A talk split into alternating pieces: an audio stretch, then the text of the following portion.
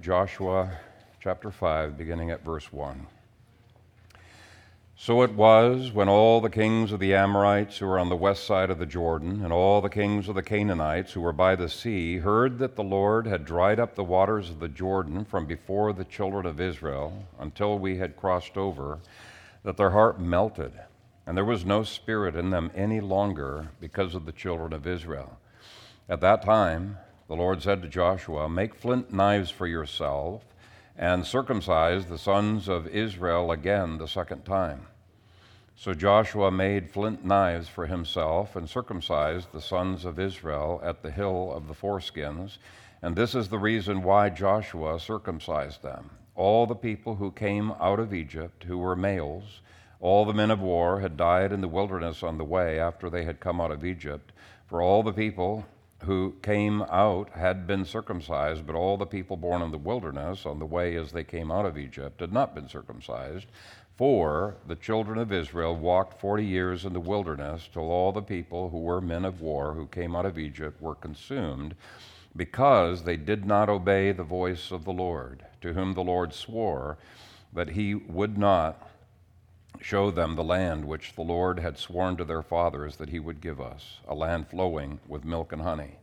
Then Joshua circumcised their sons, whom he raised up in their place, for they were uncircumcised, because they had not been circumcised on the way. So it was, when they had finished circumcising all the people, that they stayed in their places in the camp till they were healed.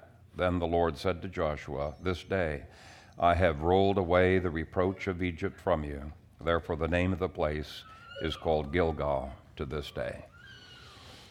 Father, I pray that as we dig into this uh, scripture that may seem strange to some, that it would become a very precious scripture to us and a foundation, really, for modern missions. I pray that you would uh, bless the preaching of your word, enable me to faithfully deliver it, and Father, would you accompany this word uh, with uh, your grace and with your power. In Jesus' name we pray. Amen. Well, I'll be honest with you that I really puzzled over how to preach on this grisly passage where 1.4 million foreskins were heaped up in a giant pile in front of them. It's, uh, it was not a pretty sight, uh, not at all. And yet, God seems to delight in highlighting this event, uh, giving eight verses uh, to describing this, and God never wastes space in the Bible. This is important. He wants us to understand it. And in verse 3, he even names the place Gibeath Haaraloth, which means hill of foreskins. And by naming it, he wanted Israel to never forget this event. It's a very important event. Uh, but to us individualistic Westerners, there is so much about this passage that seems odd that I thought what I would do is uh, start by disposing of four very bad presuppositions uh, that people have tended to bring to this uh, passage. And if you have one or more of these presuppositions in your mind, it's going to make you either misunderstand it or scratch your head and wonder what in the world is going on here. And then I'm going to give a very important presupposition that is true that will make this whole passage come to life. And then, with that background material, it's going to be a long introduction, but with that background material uh, firmly in our minds, I'll try to exegete it and apply it. It's going to be a little bit more of a didactic sermon, uh, so you're going to have to put your thinking caps on, but I think you're going to find it worthwhile. This is a very has some very profound and practical implications for modern missions. The first bad presupposition that some people have is that mass conversions cannot be genuine.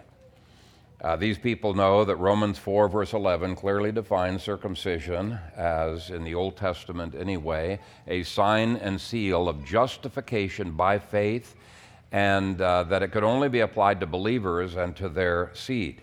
And so they ask, why in the world would everybody here be uh, circumcised? Did Joshua make a mistake? Uh, surely you can't assume that this entire generation of uh, three to four million people uh, are all believers, can you? These same people are skeptical of the mass baptisms that have taken place in ancient history. uh, like the mass conversion of uh, ancient Armenia as one example. And then at the end of the first millennium, the conversion and the mass baptism of Russia. And then 400 years later, you know, there's the remarkable conversion of the Viking tribes. And of course, I've left out a whole bunch of mass conversions and, and, and baptisms that have uh, occurred between those three examples. Uh, these are well documented in history, and they actually resulted in a very vibrant and enduring Christianity. We have lost something in modern America. We have. But the people who hold to this presupposition are probably not that familiar with church history. Most of their complaints uh, result in, in looking at these reports of the mass conversions, what people call people movements that have been happening uh, today, uh, like uh, so many Dalits uh, becoming Christian. And they claim this has to be a sociological or just a political movement. Uh, there's no way that this could be a, a, genuine time of conversion. But as clans and tribes have been coming to Christ en masse, in the, the last few years, it is becoming harder and harder to discount. And I'm just going to name a few of these remarkable conversions and mass uh, baptisms that have happened. You may not have heard of these. Uh, there are several tribes in Brazil, Irian Jaya, there's the Batak people of North Sumatra, the entire island of Nias, where 102,000 people became Christians in a remarkably short period of time. Uh, how many people here have read the book uh, or li- li- listened to the movie Peace Child? It's a wonderful book. If you, don't, if you ever, if you want an exciting, this is one of the most exciting mission stories ever for your family. But that uh, shows some tribes simultaneously coming to Christ in a, again, very, very short uh, period of time. Uh, the only instance of the entire world, in the entire world, of 100,000 Muslims being won to Christ almost overnight happened in Indonesia, where we have a lot of persecution of Christians. Uh, likewise, Ko Tha Byu, a remarkable Burmese evangelist, was instrumental in discipling whole Karen communities and villages to Christ. And then there are the Minahasa, the Celebes, uh, entire tribal movements have occurred in the Moluccas, Sangi, and Talaud Islands, and other islands of the Pacific have been largely and very unexpectedly discipled very suddenly as people movements. That includes the Malas, Madigas, Nagas, Garas, Mahars, Bhils, and others. Uh, actually, I, I won't uh, take time to list all of them. If you read Donald McGavran's book, you will see that he claims that there are hundreds not just a hundred. There are hundreds of people movements that have been coming to Christ in the last uh, few years. And this gives heartburn to Baptistic missionaries. They think that just can't be. And uh, there have been some missionaries who actually were there when the people are coming to Christ and they're trying to talk them out of it, thinking this can't be sincere. And uh, eventually they're forced to concede. These are people who are genuinely on fire for the Lord. And so I would ask, why do people have this idea that uh, this can't be uh, this can't be true? Can God not convert a million people just as easily as He converts one individual? It's a miracle that any one individual comes to Christ. Uh, he can. So we really shouldn't be surprised. Acts 3:25 quotes the repeated promise to Abraham it's a promise I think we must claim when it says, In your seed, all the families of the earth shall be blessed. So that's a corporate coming to Christ of at least the nuclear family, but it's probably more likely referring to clans, uh, bigger uh, units. It's just one of the ways that God works. Psalm 22, verse 27 says, All the ends of the earth shall remember and turn to the Lord, and all the families of the nations shall worship before you. So the family is the smallest corporate uh, unit, and reaching families rather than individuals has been the most effective means of reaching tribes. But Galatians 3:8 quotes the promise that is repeated three times in Genesis In you all nations shall be blessed. And so the nation is the largest corporate unit that is prophesied to come to Christ. And if you start reading in the uh, ancient prophets, you will see prophecies that this is going to become more and more common as history develops until finally all nations are converted. And that's exactly what we're commanded to do in the Great Commission. We're commanded to disciple all nations. Uh, our vision, many times, is way too small in terms of what God wants us to do. There are examples in the Old Testament as well, like the multitudes of Persians who became Jews in Esther 8, verse 17, which would be another mass circumcision. Um, or you can think of the entire city of Nineveh being converted on one day. And Jesus said that was a genuine conversion. Or you can think of the Gibeonite tribe in Joshua 9. I, I think we need to dispose of this bad individualistic presupposition that there can't be genuine large scale conversions of tribes and nations. There most certainly can, and history documents hundreds of examples. So that's a thoroughly Arminian uh, presupposition. A second bad presupposition that has made people completely misunderstand the nature of circumcision is the thought that circumcision was just a sign of your citizenship in Israel instead of being the sign of entrance into the synagogues of Israel, which were the churches of Israel. Very typical Baptist interpretation. But there are several problems with that theory. And the first problem is that this passage right here shows the exact opposite. It shows that a minimum of 1.4 million uh, uncircumcised males had been excluded from the Passover for many decades, but they had not been excluded from the nation. It shows that they had been barred from the sign of admission to the church, but they are still treated as Israelites with all of the privileges of Israelite citizenship. You didn't have to be circumcised to be an Israelite citizen, but you sure did have to be circumcised to be able to partake of the Passover or any of the other church benefits. There was a clear church state distinction throughout Israel's history, as Greg Bahnsen and many other people have pointed out. Uh, the second problem with this theory is that they were an Israelite nation long before they were circumcised under Moses 40 years earlier. And that may seem like a strange statement because circumcision was started with Abraham, right? But let me explain.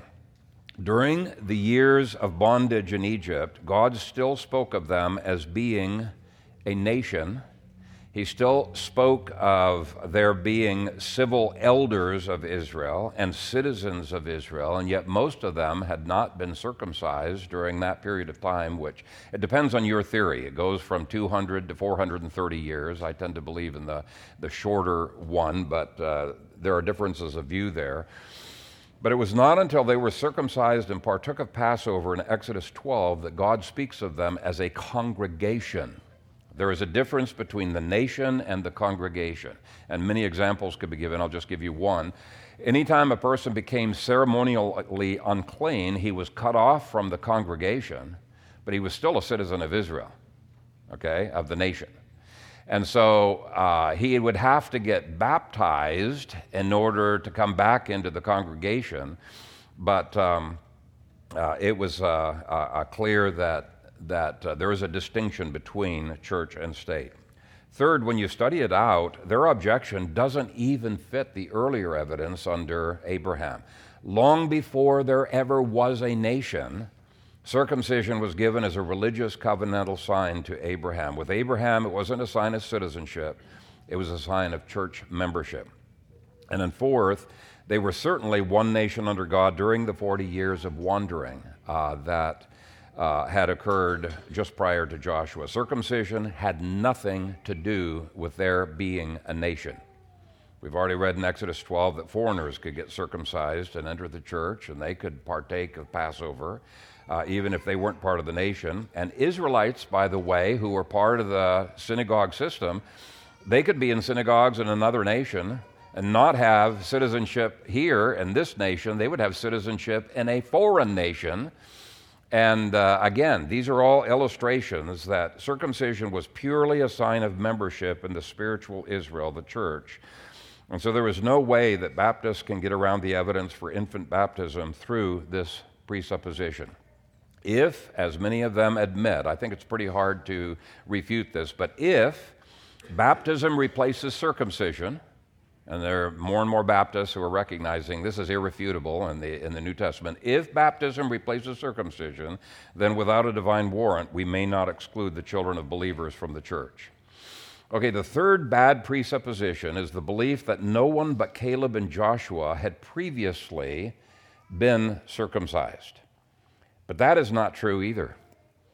Uh, Caleb and Joshua's male children were circumcised. Exodus 32 indicates that a large number of Levites, if not all the Levites, I happen to think it was all the Levites, remained very faithful to the Lord and to Moses, and as a result, they were not excommunicated.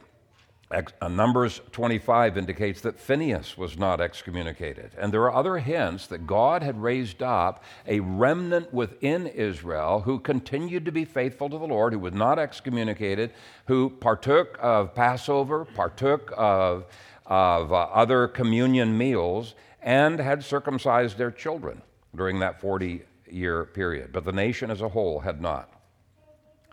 Now, you can find the fourth bad presupposition in many uh, communion books. It's not an essential argument to communion at all, uh, but it is uh, one that's uh, unfortunately been uh, mentioned in a number of books. These books presuppose that Israel had been having communion all through the previous 40 uh, years, but Exodus 12, verse 48, and many other passages affirm you cannot partake of Passover or any other communion meal unless you were circumcised back then.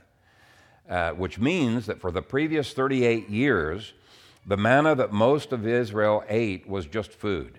It was not communion. Now, there were a remnant who used the, the, uh, the manna as uh, bread for communion and partook of communion under the authority of the Levites, but the rest were barred. Deuteronomy, Hebrews 3 through 4, 1 Corinthians 10 all make it crystal clear that the bulk of the nation did not partake of communion for 38 years, could not partake of communion during those 38 years because God had excommunicated them from the Lord's table at Kadesh Barnea 38 years before this chapter. Being excommunicated, they weren't allowed to apply the sacrament of circumcision to their children either. It was only during the first two years after leaving Egypt that they partook, and all of the textual data indicates that most of them partook unworthily during those two years and found judgment after judgment falling on them, as the Pentateuch and 1 Corinthians 10 narrate. As time went on, there were more and more individuals who had been excommunicated from the synagogues and therefore from the sacraments.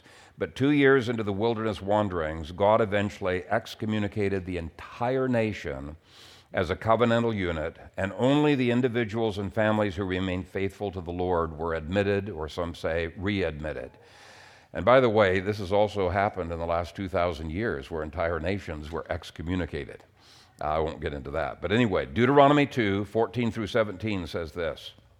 And the time we took to come from Kadesh Barnea until we crossed over the valley of Zered was 38 years, until all the generation of the men of war was consumed from the midst of the camp, just as the Lord had sworn to them.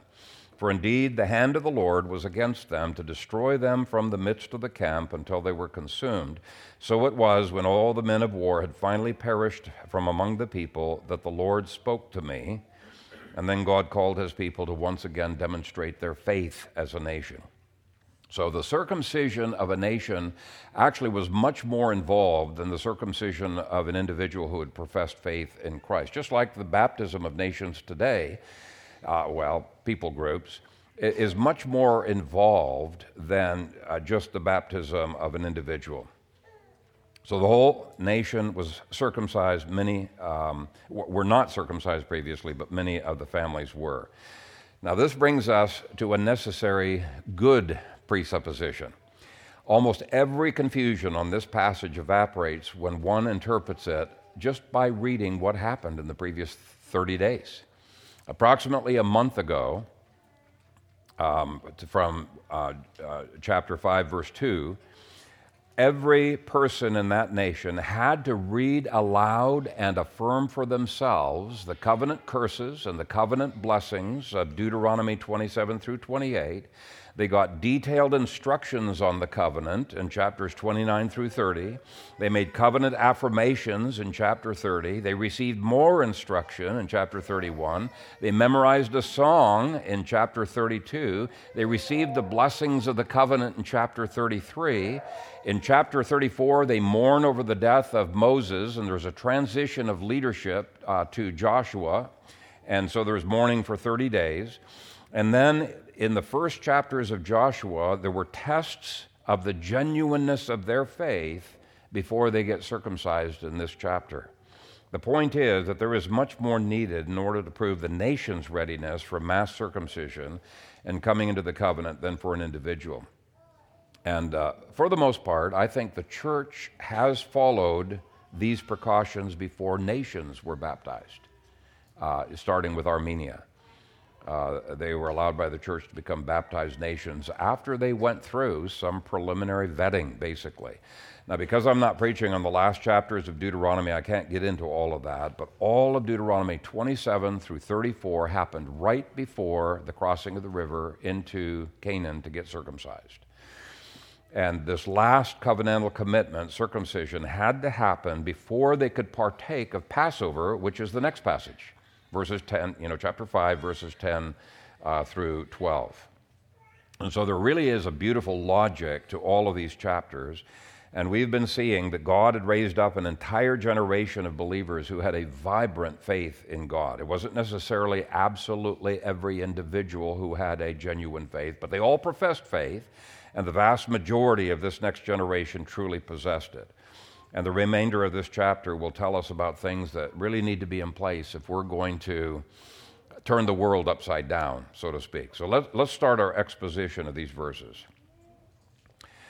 Verse 1 gets the reader's juices flowing, and we looked at that last week. Finally, they get to have the conquest of Canaan, and the Canaanites are terrified. And so in verse 2, God's very next words are make flint knives for yourself. Okay, we can, ha- we can understand knives in the hands of soldiers. Maybe these could be backup weapons, you know. If their sword falls out of their hands, they can whip out this knife. No, they're not going to use this knife against the Canaanites. This is going to be used on them. Yikes. Uh, yeah, it's going to be surgery. Nor were these ordinary knives. Most knives of that period were made from bronze. Uh, these were explicitly said to have to be made from flint. That was very unusual. The only two places in the Bible that it mentions flint knives, it's the, for the ceremonial uh, uh, uh, ritual of circumcision. Ceremonial knives for a covenantal ritual. Now, just imagine in your minds approximately, I think the figure is approximately 65,000 Levites who were the faithful pastors of that day performing surgery on 1.4 million male adults uh, children who were males and babies who were males. So, what in the world is going on? Well, first, I want to emphasize this was being done at God's command. This was not some strange idea that Joshua came up with. Verse 2 says, The Lord said, dot, dot, dot, circumcise. It's a command. God required this mass circumcision, and He recorded it in Scripture so that all generations, including our generation, could benefit from it. And by the way, the older literature, they understood these kinds of passages when they would apply passages like this to the conversion of nations uh, in, in, New Testament times. You don't see very modern missionary, uh, very many modern missionaries doing this, but that has begun to change. Uh, Donald McGavran and quite a number of other missionaries have been writing on this. And uh, the people movements have been forcing people to begin to recognize this is God's normal way of working. It has been in the past, and it will continue to in the future. The second thing I want you to notice is that God's covenant required it. Now, this is implied by three hints. The covenant name Yehovah points back to God's covenant with Moses. The phrase children of Israel points them back to God's covenant with Jacob because Israel is Jacob's covenant name. And then the third hint is the word circumcision itself. Genesis 17 had established the covenant by making the ceremony of circumcision imperative before people would be able to enter into covenant with God. Uh, it indicates that the ideal age for circumcision was eight days old. It says this For the generations to come, every male among you who is eight days old must be circumcised. So that passage is implying that God's ordinary means of spreading the faith is for there to be generation after generation of God's grace capturing our children. Now, obviously, this chapter shows that this principle can be interrupted and has been interrupted and probably will from time to time continue to be interrupted uh, by unbelief. but right from the beginning, covenant succession was implied as the norm. Interruptions to covenant succession are not the norm. They are abnormal, okay? Belief from generation to generation should be the norm. Now, why eight days old or older? Science tells us why.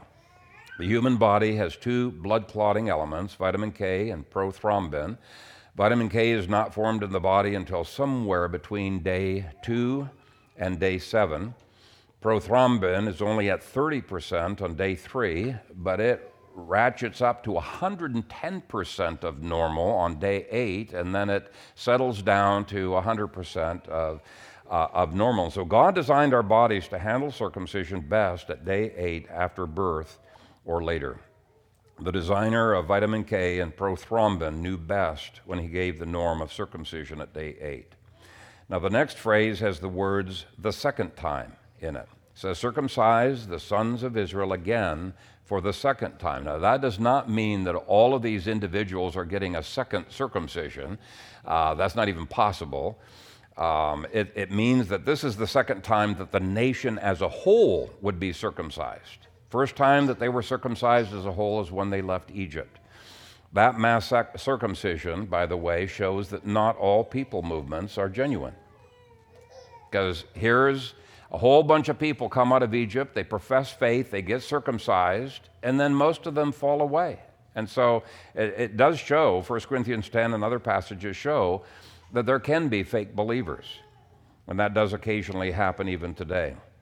Well, in this text, it's now 40 years later, so why aren't all the men 40 and under circumcised?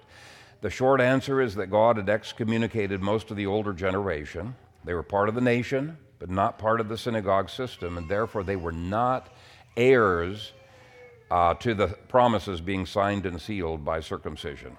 It wasn't Israel as a nation that was an heir to those promises. It was Israel as a congregation. And there's many scriptures I won't go into, but Paul said that all the promises, without exception, all the promises are yea and amen in Christ, and uh, they can only be received by faith. The long answer is given by Moses at the end of the 40 year period, and he gives that history in all of Deuteronomy 1 through 2 and shows that because the 20 year olds and above had repeatedly rebelled against God and shown their unbelief, God swore in his wrath that they would not enter into Canaan. He calls them an evil and an unbelieving generation. So you cannot be a genuine believer if you are called by God an evil and an unbelieving uh, generation. um, Hebrews 3:19 says simply, "So we see that they could not enter in because of unbelief." As the expositor's uh, Bible commentary words it, the sign of the covenant had been suspended while a whole generation rejected the covenant in disobedience and unbelief. Where there is no faith on the part of the parents, they're excluded from the sacraments, and so are their children, because they're a covenantal unit right? So, for the remainder of those 38 years, the vast majority of the nation had not had communion, and none of the unbelieving parents were allowed to circumcise their children. It's not an issue of neglect. Some people think, oh, they just didn't want to do it. No, had nothing to do with neglect. They were not allowed by God's law to circumcise their children because they were not part of the church. And this is why we do not allow unbelievers. I've had many unbelievers say, "Hey, can I? Can you baptize my children?" Uh, you, you know, unbelievers cannot have the sign of the covenant applied to their children. By the way, circumcision, baptism, on many, many levels, they are completely parallel. I mentioned earlier that the Levites, for the most part, remained faithful, and there were some other faithful families who had access to the sacraments. But most of the synagogue system of Exodus 18 had pretty much closed down because of lack of believing families. It was a time of decline for the church. Since only believers could circumcise their children, none of the children born during the wilderness wanderings to unbelievers have been circumcised. So this is the second mass circumcision. And I know it just sometimes may seem strange, but let me give you three practical applications just from this point. First, and this is really important for some pastors who always are trying to read people's hearts. First, no one but God can know with absolute certainty whether a profession of faith is genuine or not. Okay? We're not asked to know with certainty. We don't need to know with certainty. Deuteronomy gives some tests before adults are circumcised, but even though some of those same tests were applied and were passed by the Israelites who came out of Egypt, okay, before the first Passover, we later discover it wasn't genuine faith. But the second application flows from the first. Just because we don't know for sure whether a profession of faith is genuine or not is irrelevant to whether or not we should accept that profession of faith. We should. We must take professions of faith at their word unless their behavior dictates otherwise. God Himself didn't wait for years after a profession of faith before He applied circumcision in Exodus. And you read through the New Testament, they believe, they get baptized. He doesn't wait for years like some people, you know, make people wait. There are perfectionists out there who are so afraid of getting tares into the church, they will wait for years after a profession of faith, make people prove that they really are Christians before they will baptize them. That is not biblical. And by the way, those perfectionists still find some tares in their church. Okay, it's better to use God's means of purification, which is church discipline, rather than to unnecessarily exclude people, which is the third application. Jesus said we shouldn't be surprised that there will be tares in the church. He said that uprooting tares prematurely can do great damage to the good wheat. And so, despite the first bad start 40 years earlier, God repeats his command for yet another mass circumcision. We cannot question God's wisdom. You know, some people would say, you know, you should have figured out the first time didn't work out, let's not do it again. But no, we cannot question God's wisdom. And most of the hundreds of people, modern people movements, have proven to be rather sincere and powerful conversions. There are some that have not, but most have stayed true to the Lord. Verse 3 shows that the circumcision was done under authority and not by individuals within their own families. This is a very important point that is being violated left and right in America. We do not recognize the baptisms performed by unordained parents. A baptism must be performed by an ordained pastor for it to be legitimate. And that was a pattern that was already uh, set uh, in the Old Testament. If a circumcision was performed outside of the synagogue system in the Old Testament, what they did is they required a baptism um, uh, by Levites before uh, they would acknowledge uh, that circumcision. And likewise, if a Jew apostatized and then later repented and came back to the faith, he'd be baptized. And the baptism was counted as a circumcision. I'm not going to get into that today, but let's go through the phrases of verse 3. So, so Joshua made flint knives for himself and circumcised the sons of Israel at the hill of the foreskins. How did he make those knives? Did he personally make thousands of knives? Well, I guess it's possible, uh, very, very unlikely did he all by himself circumcise 1.4 million males in one day. There is no way he could have done that, even if he was Superman. Okay, that would have been dangerous, actually. so, why does it say he made the knives? He circumcised the people. He's the one in authority. That's why. If he de- delegated the task, it was still Joshua who was responsible to make sure that it was done. And by the way, all of this was worded this way because Joshua is typological of the Lord Jesus Christ who baptizes the nations. Jesus does not himself individually baptize all of the people, he does it through his delegated representatives. And by the way, the name Joshua, I think I mentioned this last time, uh, in Hebrews is the same spelling as Jesus. Okay? Uh, he is a type of Jesus. His conquest of Canaan is a type of Jesus taking the conquest of the world through the gospel, right? And uh, you can see that especially in Hebrews 3 through 4. Indeed, Jesus is said to circumcise us without hands in baptism, Colossians 2 11 and 12. So, as I said earlier, baptism replaces circumcision. Or maybe a better way of saying it is that the bloody rite of circumcision passed away with the death of Christ. No more bloody rites any longer allowed. But the baptism that always accompanied circumcision and was treated as being a part of that uh, continues, takes its place. In any case, Joshua is the authority who represents Jesus typologically. But it wasn't just that it wasn't just Joshua who did the circumcising could be seen in verse 8, which says, So it was when they had finished circumcising all the people. Notice that they. There were a lot more people than just Joshua who were circumcising. Who were the they? Well, I believe it was the faithful Levites who were already circumcised, who had remained faithful to the Lord, who had themselves been partaking of both sacraments for the faithful remnant. And so Joshua had a lot of help with the religious leaders who served under him. But all of this was done at one place, a hill named after this act of covenanting. Verse 3 goes on to say So Joshua made flint knives for himself and circumcised the sons of Israel at the hill of the foreskins. Now, there is debate whether the hill is just the, this huge mound of foreskins or whether it was a natural hill. Most people favor the, the latter view. It doesn't matter which interpretation you take, though. It was all done at one place, not at hundreds of thousands of places. So, why do I emphasize this that it was at one place? It's because this was a public sign, not something done in the privacy of the home. Now, I know it would have been embarrassing but it was being performed publicly before God and before the Levites. And this too speaks against private baptism and shows that the sacraments were done under authority. What did it symbolize? Verse 9 tells us.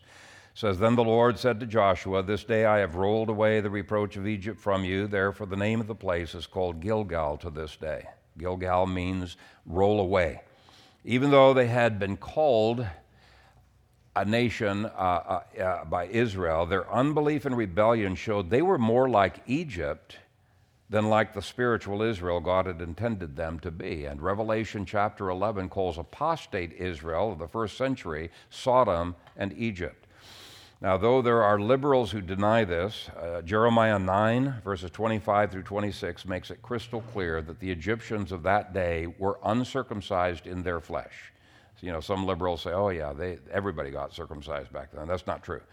So, circumcision is a symbol of no longer identifying with Egypt or the world, putting off everything of Egypt that had clung to them, and by faith following God. It's just like the sign of baptism that symbolizes the washing away of our old identity, giving us a new identity. And all of this pointed to the need to have inward regeneration if we are to be pleasing to God. Now, in the Old Testament, they spoke of that as the circumcision of the heart. In the New Testament, it corresponds to the baptism of the Holy Spirit, or what some call the washing of regeneration. Though Deuteronomy 10:16 says that all were accountable to have their hearts circumcised, and though J- Jeremiah 4:4 describes God's judgments to the foreskins of our hearts, which keep us clothed in worldly thinking, Many scriptures show this inward circumcision is absolutely impossible apart from an outside helper, the Holy Spirit, his work of grace. So Deuteronomy 30, verse 6 gives the remedy. It says, The Lord your God will circumcise your heart and the heart of your descendants to love the Lord your God with all your heart, with all your soul, that you may live. Now, the reason for their uncircumcised state is explained in verses 4 through 6 totally consistent with what I explained in the introduction, so I don't need to spend a lot of time on it. Let me read it, though, beginning at verse 4. And this is the reason why Joshua circumcised them. All the people who came out of Egypt, who were males, all the men of war, had died in the wilderness on the way after they came out of Egypt. For all the people who came out had been circumcised, but all the people born in the wilderness on the way as they came out of Egypt had not been circumcised. For the children of Israel walked forty years in the wilderness till all the people who were men of war who came out of Egypt were consumed, because they did not obey the voice of the Lord, to whom the Lord swore that he would not show them the land which the Lord had sworn to their fathers that he would give us a land flowing with milk and honey. Just to summarize very briefly, verse 4 explains there had been a mass circumcision when they came out of Egypt. Verse 5 explains that none of their children born after Kadesh Barnea had been circumcised. Verses 5 through 6 explains why they were under God's judgment for rebellion and unbelief. They didn't believe God's promise, even though God had given that promise with an oath. Okay? And by the way, uh, this is an interesting thought here. For every soldier to have died means that many of these people never reached an age much above age 60, which for that time period was actually a, a, a remarkably low average uh, age of, uh, of death. God's covenant promises of long life were annulled. His protections and his blessings were cut short. And longer life is one of, bl- of the blessings that flows out of the corporate faith where the curses of God are removed. And um, I think it ties in with Ray's book very, very well. We'll maybe mention that in a bit. But let's look at the exegetical reasons why we can conclude that these men had faith. I see four evidences. First, verse 7 says, Then Joshua circumcised their sons, whom he, it's capital H, that is God, whom he raised up in their place. So this is a God thing, not just a Joshua thing. God was at work in their hearts. Second, even though this would have incapacitated them for war, they submitted to circumcision in faith. Verses 7 through 8 shows this incapacitation.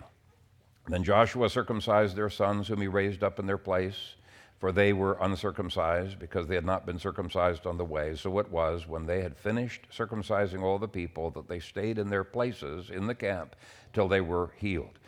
Now, we looked at this call to faith extensively under verse 1.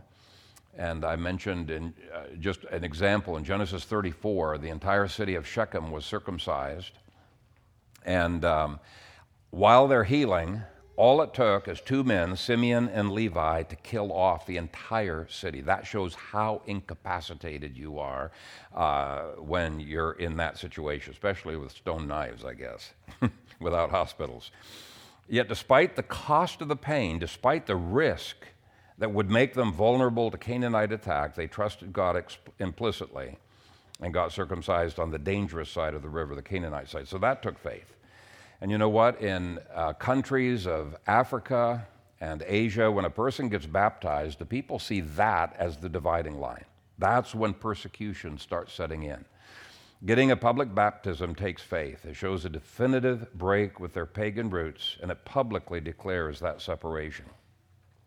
Another evidence of faith is in verse 9. God says, This day I have rolled away the reproach of Egypt from you. Now, repentance and faith are flip sides of the same coin. Where you have one, you're always going to have the other. So, if the rolling away of the reproach of Egypt shows God's affirmation of their repentance, that it was genuine, if you got genuine repentance, you've got genuine faith. The fourth evidence of faith is that God admitted them to the Passover in verses 10 through 12. It's a sacrament of faith. Now, I already dealt with some of the typological significance of this event earlier, but let me make a few more points. Hebrews 3 through 4 makes the book of Joshua a type of the Great Commission where Jesus uses his invisible double edged sword of the Scripture to advance his kingdom. But there's a granular application that Hebrews makes as well. Let me just give five quick points. First, the crossing of the Red Sea 40 years earlier represents the death, burial, and resurrection of Jesus. Second, the 40 years of wandering represents the 40 years of patience that Jesus had on Israel from AD 30 to AD 70. Now, there were victories made during that period. There was a remnant of Jews who were being saved. Third, AD 70 represents God's disposing of the reproach of Egypt from Israel as the bulk of the generation passes away in unbelief and judgment. Fourth, the reconstitution of a new Israel is made up of 144,000 Jews from all 12 tribes into which other believers are grafted. And that's represented here by the formation of a new Israel out of people, out of people who had previously been identified as Egypt. Fifth, the conquest of Canaan in the next chapters under Joshua represents the new covenant advance of the gospel. But Hebrews points out Joshua did not finish that task. Uh, there was more work to be done by the judges, by David and by Solomon, the last type of Jesus and his universal kingdom of peace. And the more you dig into it, the more beautifully calibrated you see the typology to be. Well, I'm going to end by making 10 additional applications to people movements today.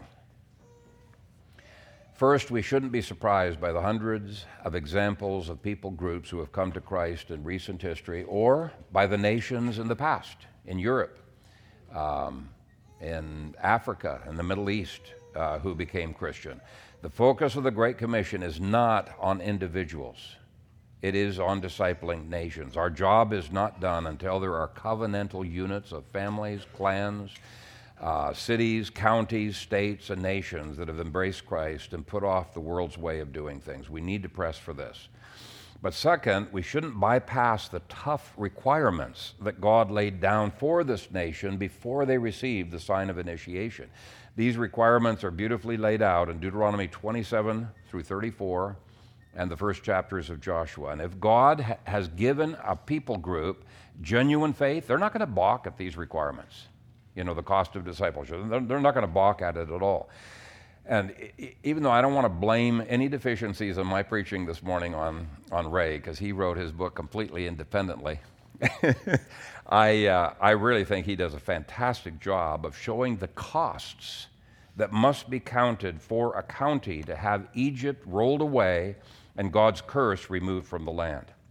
And we are seeing some beautiful examples of God's curses removed in some of these tribes that are coming to Christ. Third, we shouldn't be disheartened by the abandonment of the faith that previous Christian nations have made. Okay, God's word anticipates that such is possible, even though his goal is for there to be generation after generation of faithfulness. Even the apostles had a Simon Magus who proved to be a fake believer in Acts chapter 8. Okay, and even though he was baptized. But those rare examples of bad people movements don't nullify the principle. But fourth, this means that no Christian clan, tribe, or nation can ever be lax in their pursuit of God. Just as individuals need to constantly be pressing into God, pursuing Him more and more, uh, the same is true. There cannot be any neutrality of corporate groups. You're either going forward or you're going to be backsliding. So we need to be on guard against nominalism. Fifth, Deuteronomy and Joshua highlight the critical importance of church discipline in the health of a church. Uh, some think the only way to maintain purity in the church is by having a believers only church and exclude all children. Uh, but biblical purity is found in discipleship and discipline, not in excluding our children. I think it's so ironic that these so called believers only churches are so antinomian and do not discipline people who violate God's laws left and right. Uh, I hate to pick on other churches, but there's a church right here in town that has a lady who continues year after year, even though she's living in adultery and sin uh, continues to lead the, the, the, the, the worship music. Okay?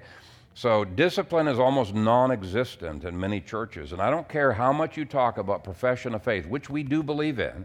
We believe in a pref- profession of faith, but if you don't believe in discipline, you will not have a pure and healthy church, period. That's God's authorized means.